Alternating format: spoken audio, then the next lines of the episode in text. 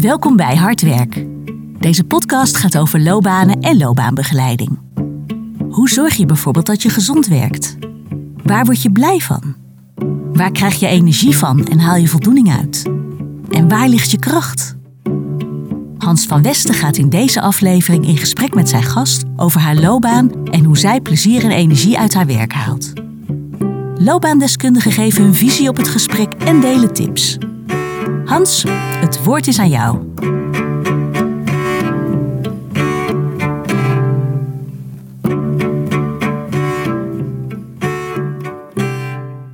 Menla, welkom Dankjewel. in de podcast uh, Hardwerk van de Gradesgroep. En, uh, en jij hebt een mooi verhaal met een uh, heel ander einde als het begin. Ja, hopelijk.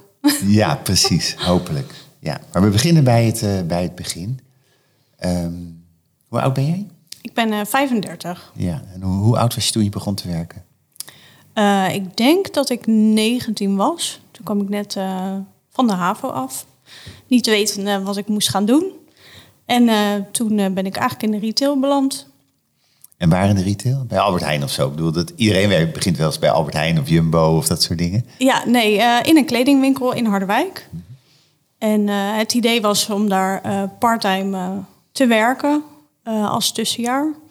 En ja, uiteindelijk is het toch iets anders gelopen. Hoe is het gelopen? Nou, ik merkte dat de retail heel goed uh, bij mij aansloot. En um, ja, ik merkte dat ik daar graag wel in wou doorgroeien. In een grotere stad en in een grotere winkel. Dus dat ben ik toen gaan zoeken. En ik ben uiteindelijk terechtgekomen in Amersfoort. In een hele leuke accessoirewinkel. als assistent manager. En de accessoires, dat zijn sieraden en dat soort dingen. Bedoel ja, je dat? Ja, ja sieraden, sjaaltjes, uh, dat soort dingen.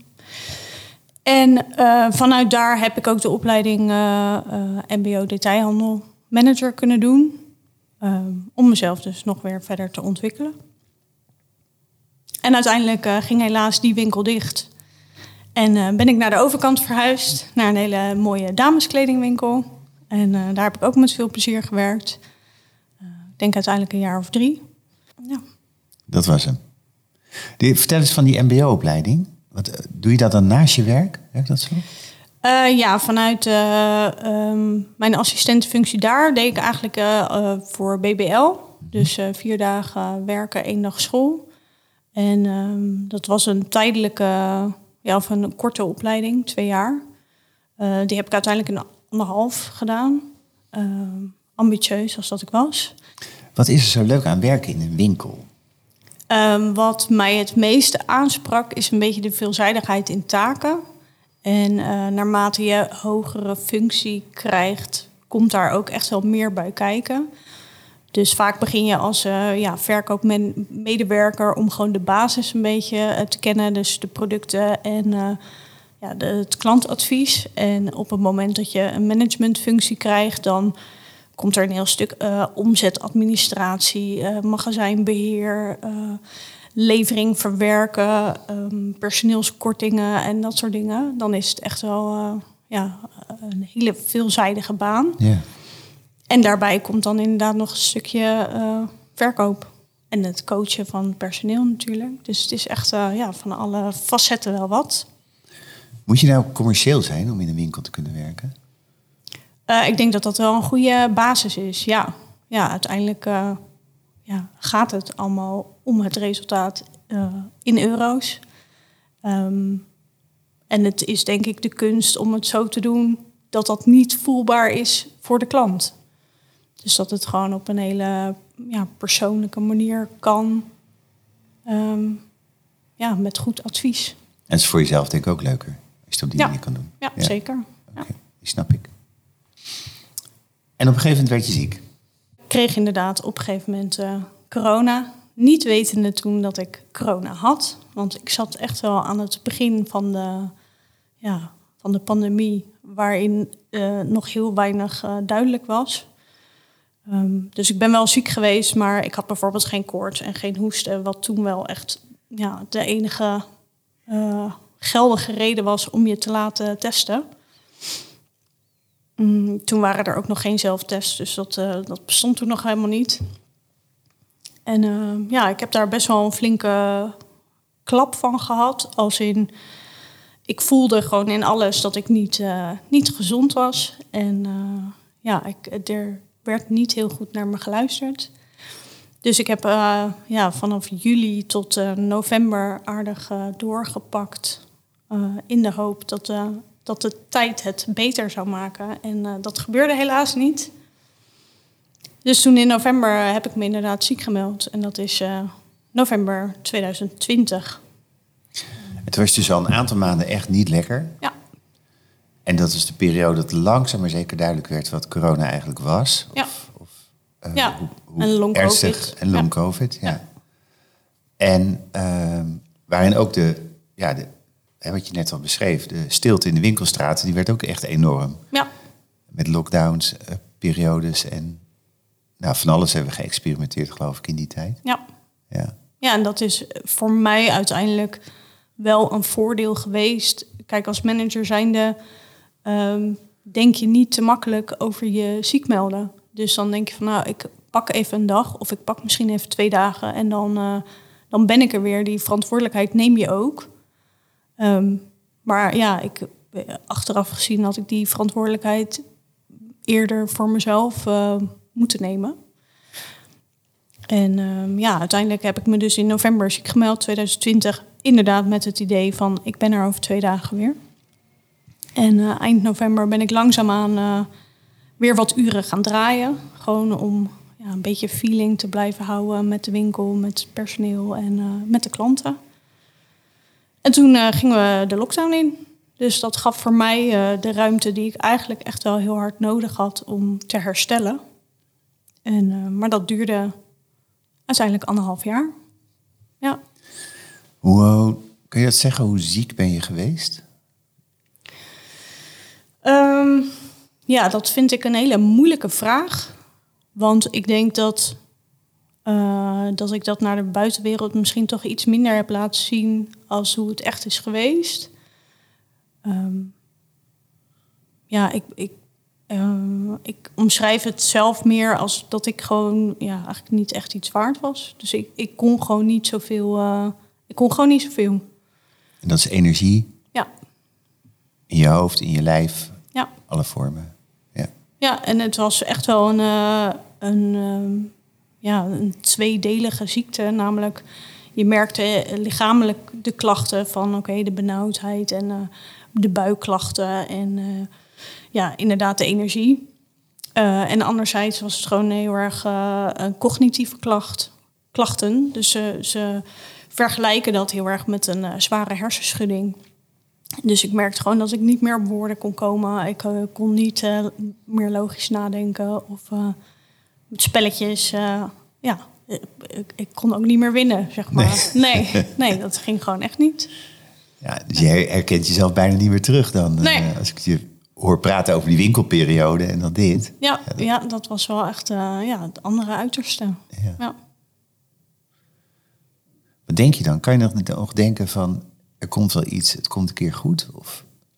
Uh, toen der tijd eigenlijk niet. Nee, nee nee, ik had echt wel het idee van ik weet niet uh, ja, hoe ik ooit eigenlijk nog weer moet, moet kunnen functioneren naar verwachting of naar behoren of hè, hoe je het zelf uh, voor je ziet.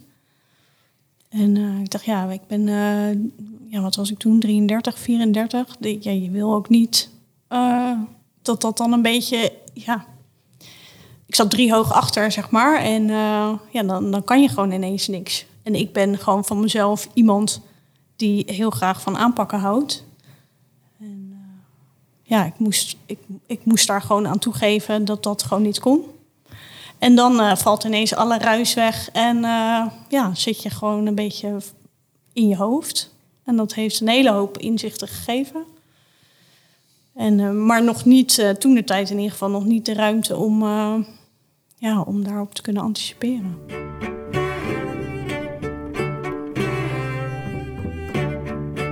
Weet je, word je dan wel fatsoenlijk medisch begeleid, zeg maar?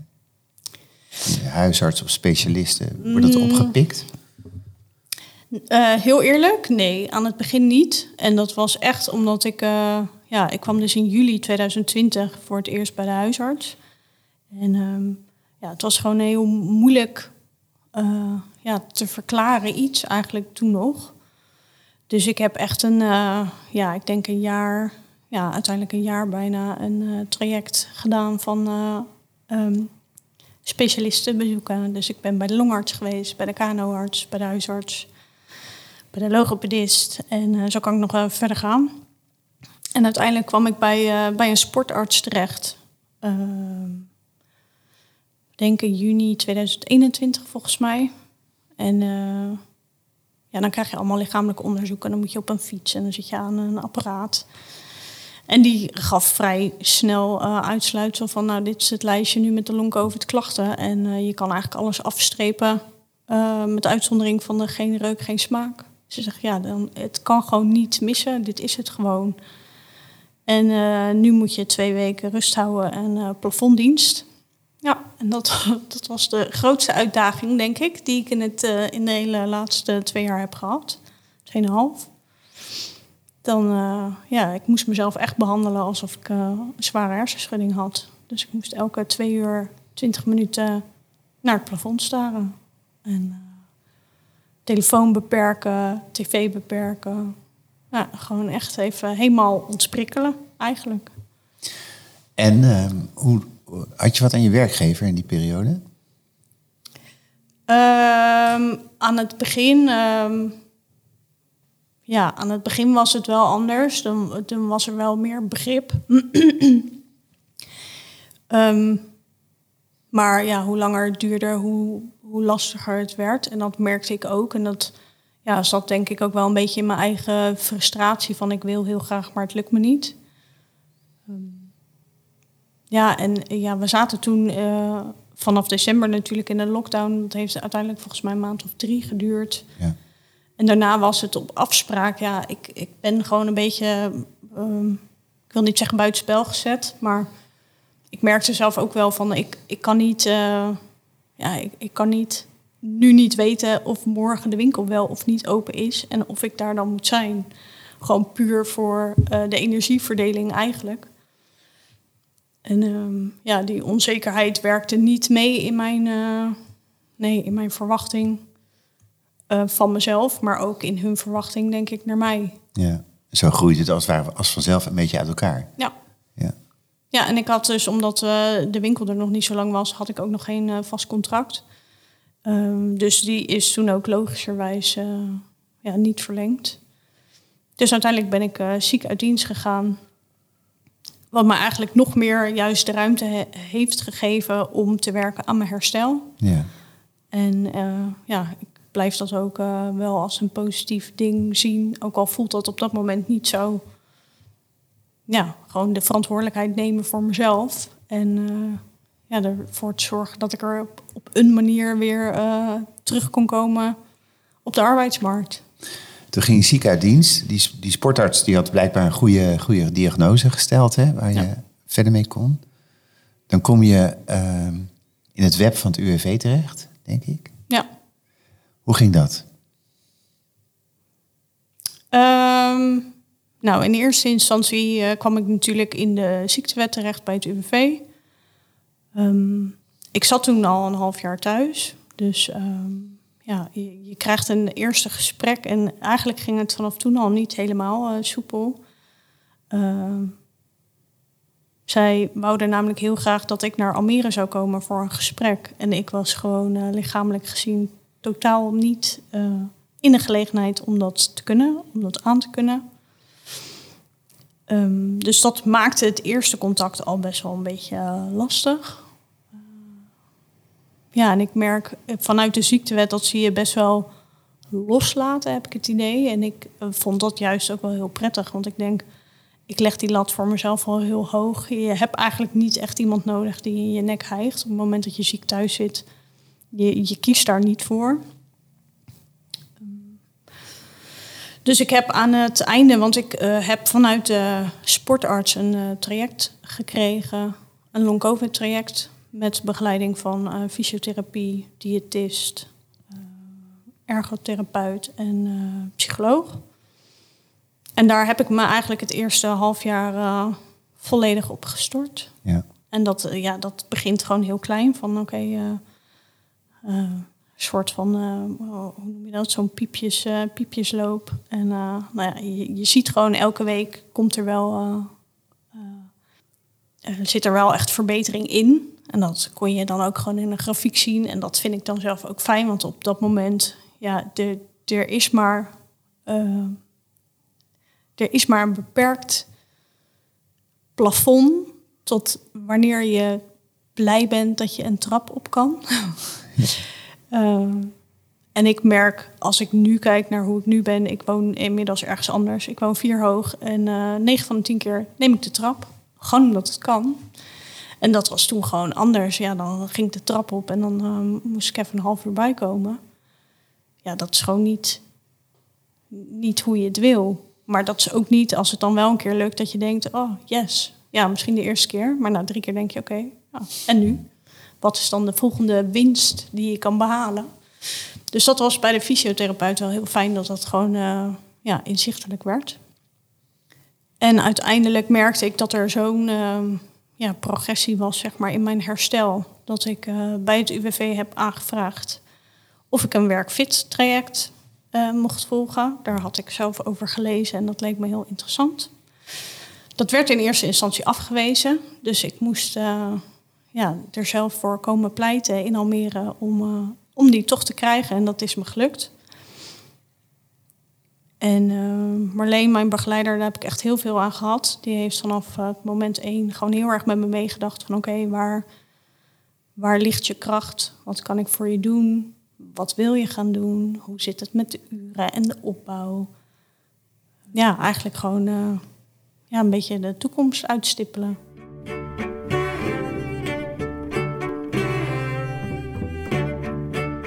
Want wat is de essentie van, van een werkfit traject? Waar, waar, waar viel jij op toen je dacht, oh, dat wil ik hebben? Nou, ik miste gewoon een beetje een tussenstap. Want ik merkte wel dat ik eh, lichamelijk echt al veel beter ging.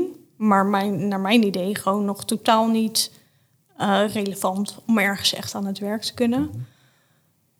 Maar ik miste ook wel die, eh, ja, die reïntegratieplek eigenlijk om in een arbeidsomgeving de uren op te kunnen bouwen. om dat wel weer aan te kunnen. Ja, want je zat thuis, zonder Ja. baan. Ja. Ja, dus dan eh, ja, is het heel erg vanuit intrinsieke motivatie. Hoe plan je je dag en hoe, hoe ja, kan je dat een beetje nabootsen met een, met een, met een werkplek? Ja, dat, dat kan niet. Dat merkte ik al snel genoeg.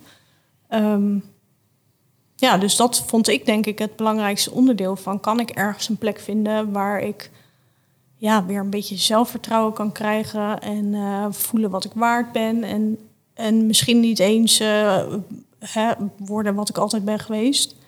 maar wel gewoon weer vanuit mezelf eh, verder ontwikkelen.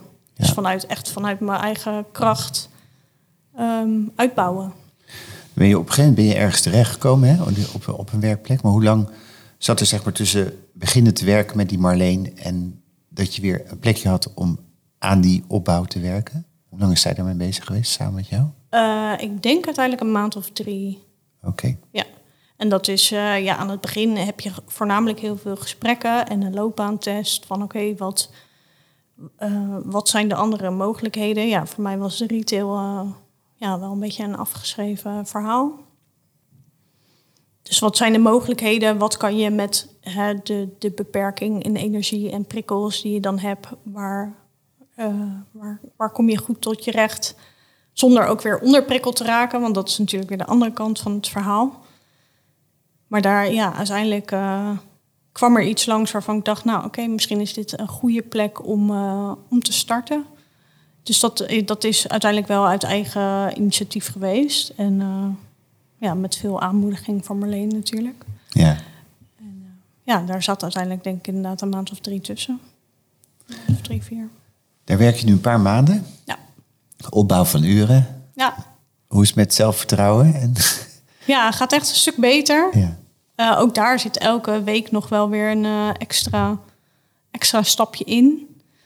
Eh, zo voel ik dat ook echt. als ik nu terugkijk naar het begin, dan denk ik, ja, ik begon met twee ochtenden en nu, nu werk ik dan drie dagen, 18 uur om en nabij. Maar met alles wat er nu omheen komt, qua sollicitaties en netwerkgesprekken. En uh, ja, heb ik inmiddels toch wel bijna een fulltime baan in handen. Dus het gaat goed? Ja, ja. Ja, en ik merk nog wel steeds hoor, qua energie, ik moet gewoon wel uitkijken dat ik niet. Ik vind het heel moeilijk om mezelf af te remmen. Vooral, dat heb ik altijd al gehad, maar nu helemaal omdat ik gewoon merk: oh, ik kan dit en het lukt mij. Ja, ga jezelf dan maar eens afremmen. Dat, dat, dat gaat niet. Alleen ik heb gewoon nog niet uh, ja, genoeg energiereserves om, uh, om weer volledig 100% inzetbaar te zijn. En je gaat nog steeds vooruit ondertussen. Ja. Heb je een idee op welk niveau je uiteindelijk terecht zult komen? Of is dat ook een beetje afwachten? Uh, ik denk dat dat heel erg af gaat hangen van de plek waar ik terecht kom. Ja, de verwachting van het UWV is dat ik uh, eh, 30 uur kan werken. Dus gewoon voor vier dagen wel aan de slag kan. Mits ik rekening hou met de met de randvoorwaarden. Dus niet, niet te druk, niet te veel stress, niet te veel reisafstand en dat soort dingen. Nu heb je veel ervaring in de retail, hè? dus daar weet je van, oh ja, dit kan ik goed en dat kan ik aan, enzovoort, enzovoort. Je hebt nu een aantal maanden echt in een kantooromgeving ervaring. Ja. Ontdek je dan ook nieuwe dingen waarvan je van jezelf kan zeggen van, oh, dat kan ik eigenlijk wel aardig. Dat vind ik leuk om te doen en dat waarderen mensen in me. Uh, ik merk toch dat ik wel weer een beetje terug ga naar mijn eigen basis. Namelijk, ik wil heel graag bezig zijn. Um, en ik wil heel graag inspringen waar het nodig is. Dus als ik dingen opvang, dan, uh, ja, dan zal ik altijd zeggen van... Uh, kan ik daar helpen of kan ik dit van je overnemen? Dus dat is gewoon een, een basis, iets wat ik altijd al wel heb gehad. Ja, voor de rest ben ik nog gewoon dingen aan het, aan het proberen en aan het uitzoeken. Dus ja, ik ben niet gewend om urenlang achter een laptop te zitten. Dus dat is een hele nieuwe uitdaging. Um, daar merkte ik ook aan het begin dat de cognitieve klachten toch nog best wel een beetje op de achtergrond aan het sluimeren waren. Maar ook dat uh, ja, gaat nu een stuk beter. Ja, maar ik merk wel, ik denk dat ik gewoon wel iemand ben die afwisselende werkzaamheden moet hebben. En daar gewoon goed op gaat om ja, van alles een beetje te doen. Ja. Nu is de arbeidsmarkt is, overspannen, zoals dat noemen. Hm. Dus veel meer vraag dan aanbod. Merk je dat nu je op sollicitatiepad bent? Ja, ja ik, heb, ik ben op alle plekken waar ik benaderbaar kan zijn, ben ik benaderbaar. En ja, ik merk wel dat er echt heel veel gevraagd wordt van... wil je in deze sector werken? Of heb je hier wel eens aan gedacht? Of mag ik je gegevens bewaren voor de komende zes maanden? Want ik denk dat ik je volgende week al wel weer een keer moet bellen. Dus ik merk wel dat er, dat er heel veel, uh, ja, er, er is gewoon heel veel vraag. Dus dat is een, een fijn gegeven, denk ik. Menla, als er nou een werkgever zit te luisteren naar deze podcast en denk van nou, misschien is het wel wat voor mij. Waar moet hij dan mee aankomen? Wat, wat, wat moet hij bieden om voor jou aantrekkelijk te zijn als werkgever? Uh, de belangrijkste voorwaarden voor mij zijn uh, toch wel de uren en de locatie, denk ik. Dus ik ben uh, voor 24 uur tot 30 uur beschikbaar in Amersfoort. Um, ja, en voor de rest vind ik het belangrijk om afwisselende taken te hebben. Ehm, Moet je die op een presenteerblaadje krijgen? Nee, het liefste niet. Ik ben wel iemand die snel werk ziet en daar graag ook op, op inspeelt. Dus um, ja, ik vind het fijn om mee te kunnen denken hoe, hoe het efficiënter kan en hoe het beter kan. En ja, daar gewoon op in te springen. En dat zie je ook? Ja. Het lijkt een beetje op een winkel. Dan moet je ook alles zien als je ja. aan de manager bent. Ja, ja, ja, ja. en wat ik dan lastig vond... Um, in de grotere winkels is dat je heel veel dingen moet delegeren. En ik vind het toch uh, fijner om zelf gewoon uh, dingen gelijk op te pakken. Ja. En, uh, ja, daar iemand anders wel in mee te kunnen nemen. Maar wel ja, gewoon een beetje mijn vinger aan de pols houden. Zit jij de hele dag achter een bureau ook, of niet? Nee. Nee, nee, ik denk ook niet uh, dat ik de hele dag achter een bureau zou kunnen zitten. Ik vind het wel heel interessant en ook wel echt fijn voor de, voor de afwisseling. En het geeft ook wel weer uh, nieuwe inzichten. Maar ik ben wel iemand die graag echt bezig is, ook uh, fysiek. Dus um, ja, ik, ik, hoop daar wel ook een afwisseling uh, in te vinden in mijn volgende baan. En klanten over de vloer, is dat leuk? Uh, wisselend, ja. Ja, ik ben, ik ben wel echt servicegericht, denk ik. ook vanuit de retail natuurlijk heel erg meegekregen. Maar ik denk dat ik in essentie wel iemand ben die eerder achter de schermen bezig is. Um, ja, en, en meer één op één contact uh, goed kan onderhouden. Ja. En nu moet jij, uh, en dat is een beetje les van de long-covid-periode, je grenzen goed bewaken in ja. uren en energie en dat soort dingen. Ik snap het, hè? Je zegt van, nou, ik wil ook niet te lang reizen, want dan kost het energie die ik niet mee kan nemen naar mijn werk. Stel dat ik nou werkgever ben en ik moet jou helpen om die grenzen een beetje aan te houden. Omdat je anders toch makkelijk te hard werkt of te veel uren maakt of te makkelijk in overuren terechtkomt. Wat moet ik dan doen om jou daarbij te helpen? Uh, goeie vraag. Um, ik denk dat het uh, in de praktijk het beste is om iemand zelf zijn grenzen te laten voelen en te voelen wanneer het te veel wordt. Wat ik wel belangrijk is, is dat er geen drempel is om aan te geven dat dingen misschien te veel worden. Maar ik hoef niet per se iemand die mij uh, in de gaten houdt of alles wel goed gaat. Ik, uh, ja, ik heb wel die ervaring meegenomen dat ik dat zelf gewoon heel goed kan aangeven um, wanneer ik die grens bereikt heb. Oké, ja. duidelijk. Nou, ik wil toevoegen, volgens mij moet je ook een enorme doorzetter zijn om door zo'n traject heen te gaan. Als, uh, waar jij doorheen bent gegaan. Het einde daarvan is ook nog niet in zicht. Je zit, bent nog aan het herstellen. Ja. Uh, dus ik hoop heel erg dat er binnenkort iemand langskomt die een goede match voor je oplevert. Ik hoop, uh, ik hoop het met je mee. Oké, okay. hey, dankjewel. Dank voor je verhaal.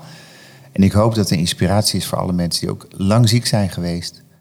Ga de lange weg op, stapje voor stapje. En uiteindelijk kom je er dan ook weer uit. Dankjewel. Dankjewel. U luisterde naar een interview met Mendela Compagne. We hebben Marja Pronk gevraagd hierop te reageren. Marja heeft haar eigen coachpraktijk en is als docent en supervisor verbonden aan Vista Nova. Hey Marja, goedemiddag. Hi Doreen. Nou, fijn dat je weer bent aangeschoven. Dit keer heb je het interview met Mendela uh, geluisterd. En uh, ook daar heb je natuurlijk weer eventjes met jouw loopbaan blik naar gekeken. Van wat kunnen we daar nou uit leren uit het de traject eigenlijk wat zij heeft doorlopen de afgelopen jaren. Ja. Uh, en de struggles waar ze ja, mee te maken heeft die, gehad. Ja, of nog ook. steeds heeft ja. eigenlijk. Dus ja, neem ons alsjeblieft mee. Dat zal ik doen. Ja, wat een enorme impact hè. COVID. Ja. En zeker long COVID, als je dat hebt. En uh, ik kom deze mensen wel veel, uh, veel tegen. En uh, heel herkenbaar dat ze ook aangeven van... oh, zo moeten leren om kleine stapjes Ja. te zetten. En um, nou, die vind ik wel heel mooi, want die kleine stapjes... Um, hey, je hoeft niet per se long COVID te, hebben om uh, uitgedaagd te worden op het zetten van kleine stapjes. Mhm. Vind ik mooi, heel mooi passen bij uh, het aanbod wat we binnen Vista Nova nu ook hebben op uh, agile coaching. Want agile coaching gaat ook over het zetten van ja, de kleinst mogelijke stappen eigenlijk om beweging te, Ja. te genereren.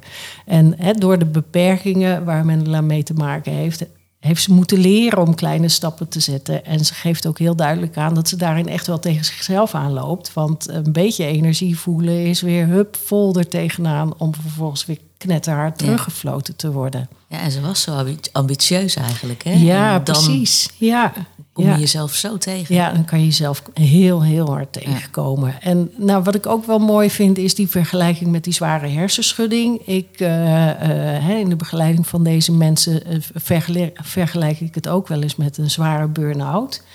En de gevoelens van frustratie en moedeloosheid. En vooral ook dat je ja, ziek bent, maar dat het niet aan je te zien is. En dat het dus voor je omgeving ook zo moeilijk is om te bevatten dat, dat je echt, dat je niet de boel voor de gek zit te houden, maar dat je het echt niet kan. Dat je geen- vitaliteit tekort komt. Ja, het is Ja. niet willen, maar het is niet kunnen. Nou, het is precies. niet niet willen. Het is, ja, Het is het echt gewoon niet kunnen. ja. Eh, en dat betekent ook dat je, dat je eh, in dat herstelproces, hè, of het nou een hersenschudding is of een burn-out, of in dit geval long COVID, dat je echt moet leren dat jouw accu niet meer is wat die is geweest. En dat eh, het, het ja, heel lastig is om terug te komen naar waar je vandaan kwam. ja. Hè, er zit een heel proces in van accepteren dat dat er op dit moment in ieder geval niet in zit. Nou, ik vind het verhaal van Mendela ook heel hoopgevend. Zeker, Want ja. ze werkt behoorlijk Ja. alweer. Dus die kleine stapjes die zij gezet heeft, echt heel, heel, heel veel geduld gehad. eh, die brengen haar wel waar ze nu is. Ja. En eh, dus heel, heel mooi om te zien. En ehm, nou, dat betekent ook, hè, zij, zij is dan weg uiteindelijk bij haar werkgever. Maar er zijn natuurlijk ook werkgevers en werknemers die nog wel in een arbeidscontract eh, zitten. Mhm. Ja, allebei, beide partijen. Heb heel veel geduld met Ja. elkaar. Dat, eh, dat is wel een hele belangrijke. En als werkgever, denk dan ook eh, na over hè, hoe kan ik, dat zit ook in het interview, hoe kan ik haar in dit geval helpen? En eh, welke kleine stapjes kan ik de ander laten, laten zetten? Nou ja, en waar ik ook eventjes nog op terugkom eh, met dit interview, dat heb ik al in eerdere interviews ook benoemd, is dat basis A4'tje. Dat, dat ze in kaart brengt van, ehm, nou, aan welke randvoorwaarden moet dat werk dan voldoen? Hè? Prikkelarm in dit Ja. geval, geen deadlines. eh, en dan moet je wel heel helder hebben van mm, de persoon wie ik nu ben, hè, met, met deze beperkingen. Nou, wat staat er dan op mijn A4'tje? Ja. Wat, wat zijn de randvoorwaarden waar die, waar die werkplek aan, eh, aan moet voldoen? Ehm, en een laatste nog, en dat is weer even voor de werkgever. Vind ik ook mooi in dit interview dat ze zegt van nou geef mij wel de ruimte. En veel werkgevers hebben toch de neiging om uren afspraken te maken. En juist met long covid eh, eh, eh, mensen, eh, patiënten, ja, ik wil ik ze eigenlijk niet noemen, maar mensen die dat hebben, zou ik zeggen, maak afspraken over resultaten. Ja. Je haalt wel iemand binnen met, nou Hans benoemt het ook in het interview, zoveel doorzettingsvermogen. Zeker. En eh, ja, die houdt, je haalt eigenlijk goud in huis, Ja. maar je moet wel geduld hebben Ja. en afspraken op resultaten maken en Ja. niet op, eh, op uren. En ik kan me ook zo voorstellen dat op het moment dat je iemand dan met die voorwaarden eh, binnenhaalt... en je iemand dus ook die ruimte van je krijgt... dat je natuurlijk ook een hele trouwe medewerker eraan overhoudt. Absoluut, absoluut. Ja, die gaan, hè, als, het, als het goed blijft gaan, niet meer weg. Ja. Ja. ja, mooi. Ja. Dank je wel weer. En nou ja, fijne dag. Tot de volgende keer.